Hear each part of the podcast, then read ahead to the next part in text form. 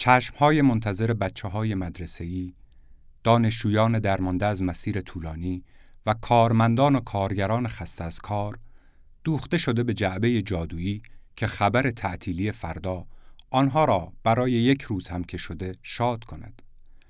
چه بهتر که به جای آلودگی برف باشد و زمین را سفید پوش کند و فردا را خاطر انگیز.